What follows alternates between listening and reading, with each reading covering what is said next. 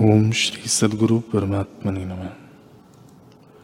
श्री वशिष्ठ जी बोले, ही राम जी, ज्ञान का यह साधन है कि ब्रह्म विद्या को विचार के उसके अर्थ की बारंबार भावना करे और पुण्य क्रियाओं का आचरण करे। इससे भिन्न ज्ञान का कोई साधन नहीं। इसी से ज्ञान की प्राप्ति होती है।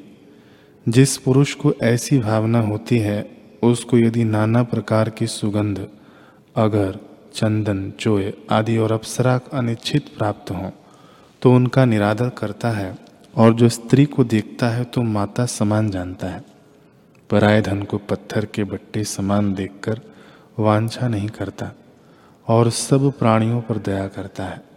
जैसे अपने सुख को प्रसन्न करने वाला और दुख को अनिष्ट जानता है, वैसे ही औरों को भी अपने सदृश जानकर सुख देता है।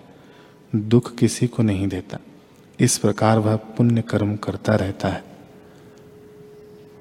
सतशास्त्रों के अर्थ का अभ्यास करता है और सर्वदा असंग रहता है।